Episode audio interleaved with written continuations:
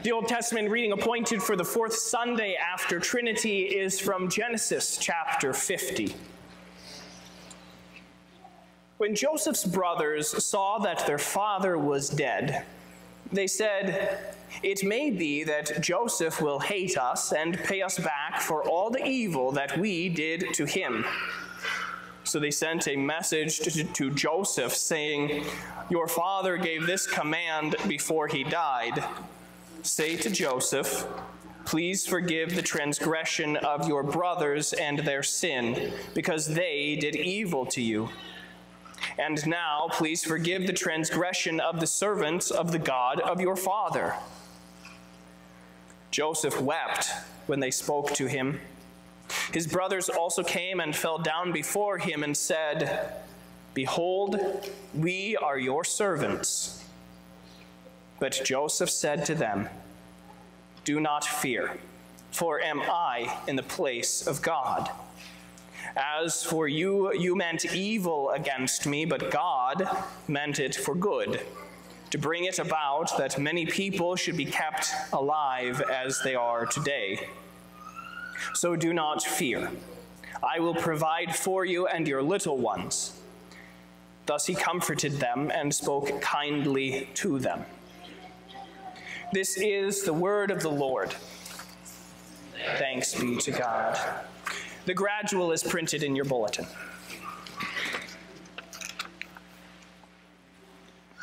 Atone for our sins for your name's sake. Why should the nations say, Where is their God?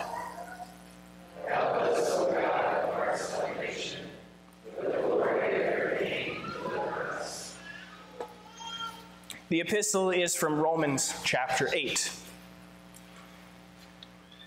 For I consider that the sufferings of this present time are not worth comparing with the glory that is to be revealed to us. For the creation waits with eager longing for the revealing of the sons of God. For the creation was subjected to futility, not willingly, but because of him who subjected it, in hope that the creation itself will be set free from its bondage to decay and obtain the freedom of the glory of the children of God. For we know that the whole creation has been groaning together in the pains of childbirth until now. And not only the creation, but we ourselves, who have the first fruits of the Spirit, groan inwardly as we wait eagerly for adoption as sons, the redemption of our bodies. This is the word of the Lord. Thanks be to God.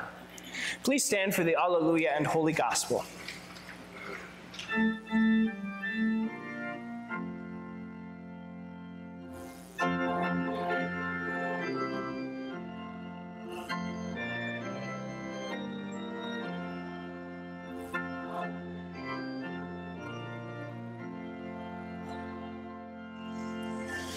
Holy Gospel according to St. Luke, the sixth chapter.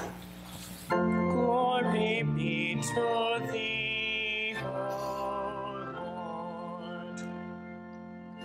Jesus said, Be merciful, even as your Father is merciful. Judge not, and you will not be judged. Condemn not, and you will not be condemned. Forgive, and you will be forgiven. Give, and it will be given to you good measure, pressed down, shaken together, running over, will be put into your lap. For with the measure you use, it will be measured back to you. He also told them a parable. Can a blind man lead a blind man? Will they not both fall into a pit? A disciple is not above his teacher, but everyone, when he is fully trained, will be like his teacher. Why do you see the speck that is in your brother's eye, but do not notice the log that is in your own eye? How can you say to your brother, Brother, let me take out the speck that is in your eye, when you yourself do not see the log that is in your own eye? You hypocrite, first take the log out of your own eye and then you will see clearly to take out the speck that is in your brother's eye. This is the gospel of our Lord. Praise be to thee, O Christ. Grace, mercy, and peace to you from God our Father and from the Lord and Savior Jesus Christ.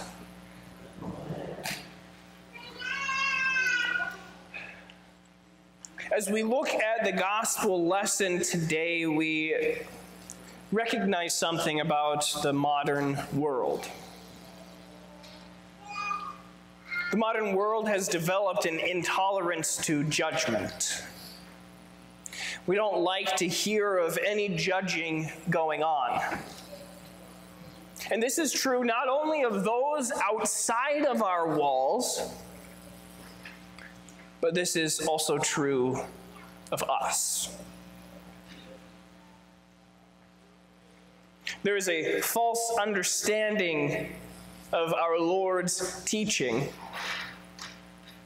that the world has given to us, and we have to admit that we have bought into it. As if the creed of the Christian faith is judge not, lest ye be judged. We're told that it means that Christians cannot judge anyone at all, ever, for any reason. And like I said, we've bought into it.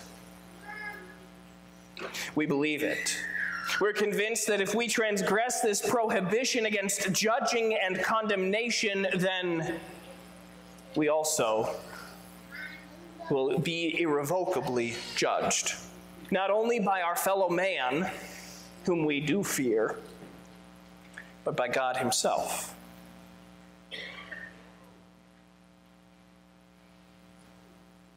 But this is a false understanding of what Christ is teaching us, not only here in this passage, but also in the totality of the Scriptures. The only way that we can come to this misconception is that we must first skip over everything that Jesus said and ignore everything that Christ has said before he utters the syllables, Judge not, lest ye be judged. And then skip over everything else that he says afterwards. Because Jesus doesn't just give us a prohibition against judging with these words. Jesus saying here, Judge not, lest ye be judged, is within the context of Jesus teaching about God's mercy. About how God does judge us with two divine judgments. And as a matter of fact, the Holy Spirit reveals through St. Paul later on in 1 Corinthians that we ought to declare to our fellow man these two judgments, specifically to our fellow brothers and sisters in Christ. And we do this out of compassion and love. To better grasp Christ's teaching, we must understand what Christ said before and after our appointed lesson, as well as how this teaching fits within the whole context of the Holy Scriptures. This teaching, this lesson falls within Christ's well known Sermon on the Mount. It opens with the familiar Beatitudes, but describe the humble life and the humble actions of the Christian. Then Jesus gives us the difficult commands to love our enemies, and not only to love them in thought, but to love them in action to pray for them, to give freely and generously to even our enemies while expecting nothing in return. And then Jesus said, Be merciful, even as your Father is merciful. Judge not, and you will not be judged. Condemn not, and you will not be condemned. Forgive, and you will be forgiven. Give, and it will be given to you.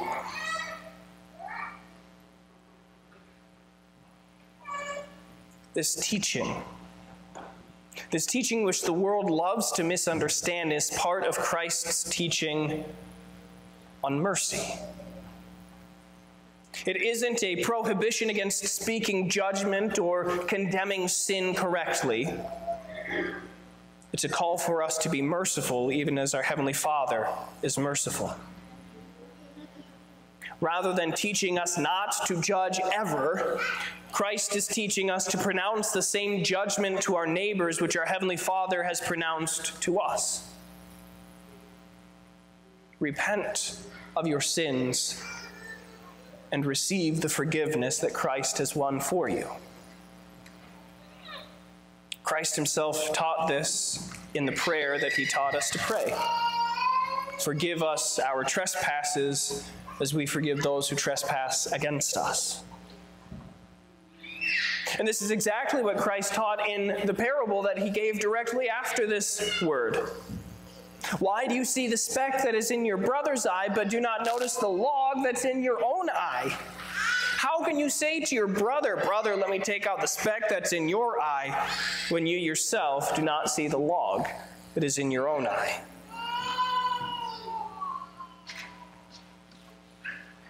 There's something to notice about this parable. The speck that we see in our neighbor's eye is not just a reflection of the log in our own eye. As if to say, well, the reason that I'm paranoid that the beggar on the side of the road is going to use the cash that I give him for drugs and alcohol is because I've embezzled hundreds of thousands of dollars from my company or I'm a drunkard.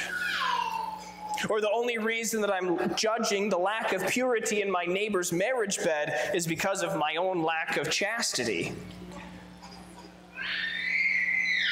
No, Jesus recognizes that the speck in our brother's eye is there.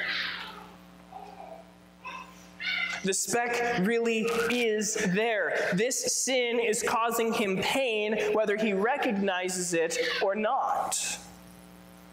Someone really does need to go to your brother and say, You have something in your eye, you need help taking it out because sin causes pain. We get used to it, so we don't recognize it, but sin causes pain. Our neighbor needs the Lord's mercy. Our neighbor needs to be called to repentance. Our neighbor needs to hear of the forgiveness of sins for Christ's sake. He needs someone to help him remove that speck. The problem is that we have logs in our own eyes. The logs that we have in our own eyes prohibit us from seeing well enough to remove that speck from our neighbor's eye without gouging it out.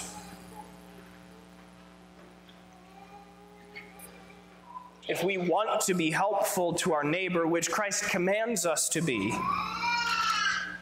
then we must first recognize the log of our sin in our eyes. The log in our eye must be removed so that then we can see clearly to help and assist our neighbor. This is exactly what Jesus said in the parable, isn't it? First, take the log out of your own eye, and then you will see clearly to take out the speck that's in your brother's eye. Does this sound like Jesus is telling us never to judge? No. Rather, Christ is telling us to judge ourselves first.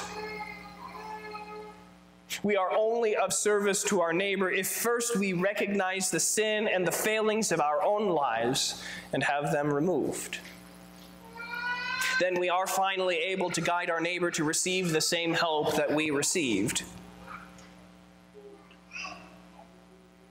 But the question is how in the world do you remove a log from your own eye? Well, we know we can't do it ourselves, right? We all recognize that there are certain times that we simply can't do it ourselves. We should recognize that we are all nose blind to our sin. You know what I mean by that, right? You get used to your own smell, so you can't recognize it. And it's only when your friend sits down next to you in church and says, Whew, you should have showered. That happens to us with our sin.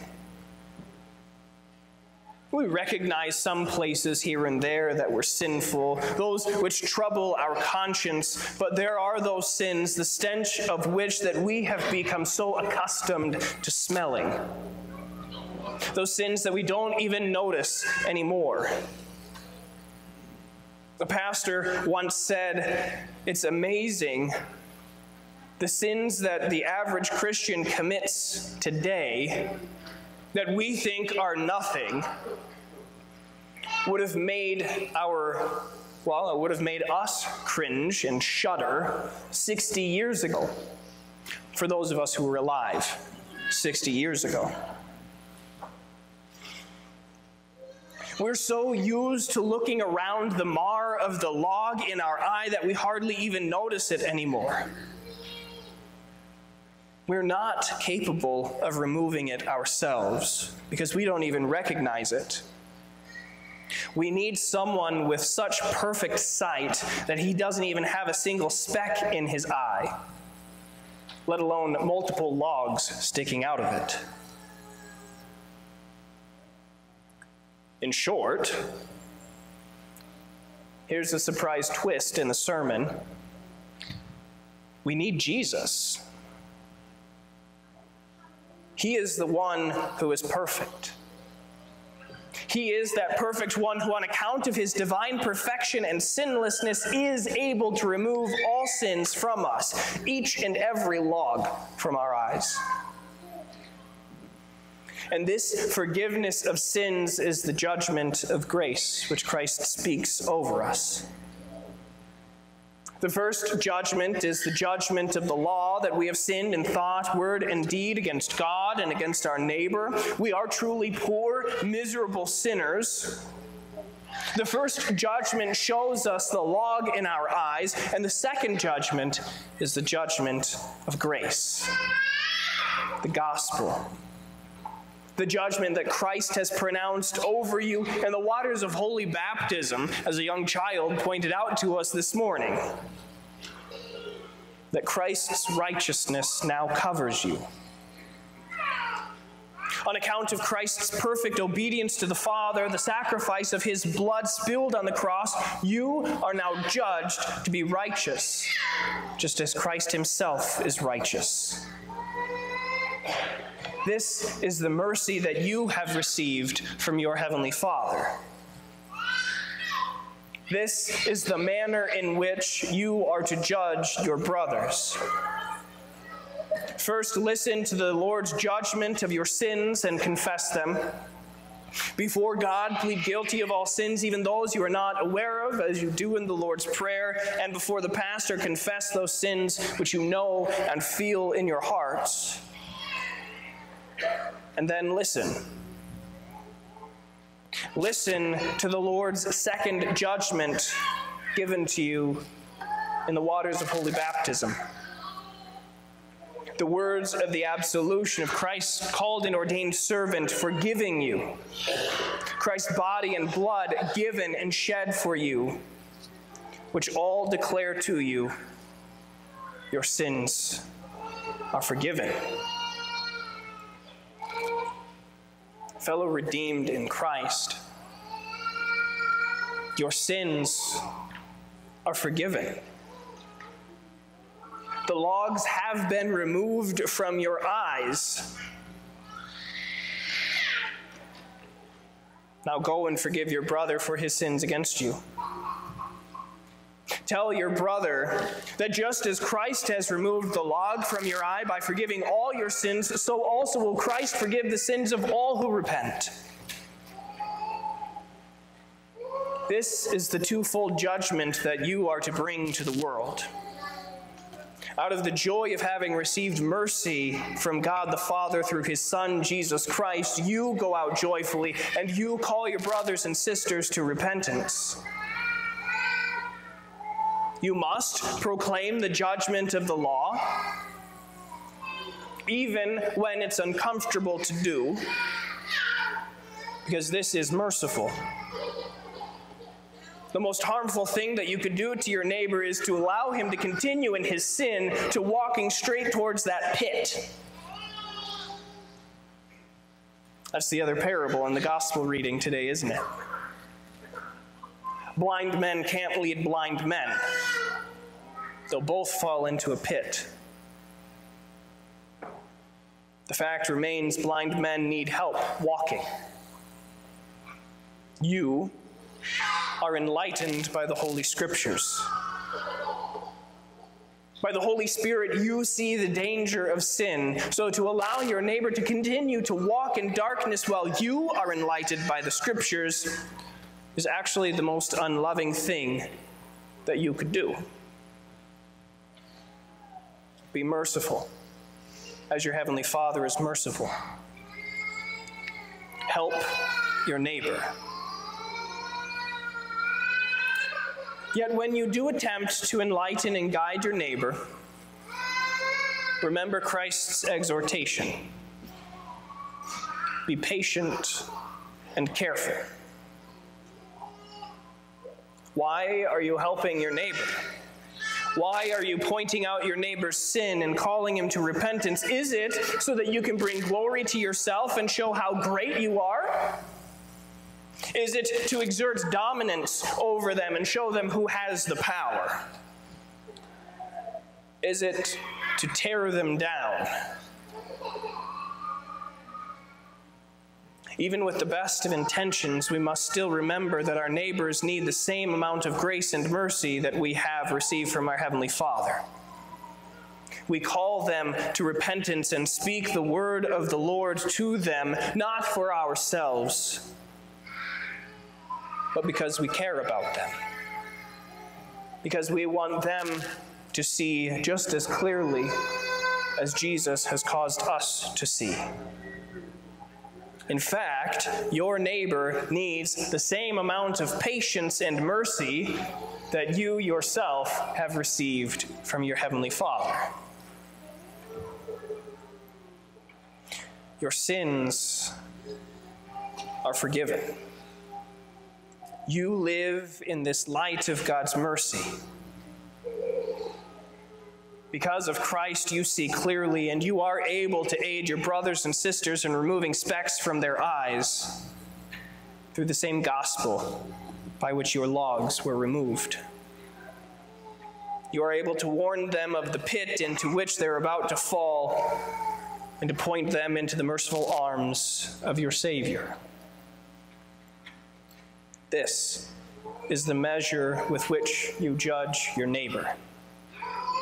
This grace of God is the measure which is shaken and packed down and spilling over into your laps. Amen. This peace which surpasses all our understanding will guard and keep your hearts and minds in the true faith to life everlasting. Amen.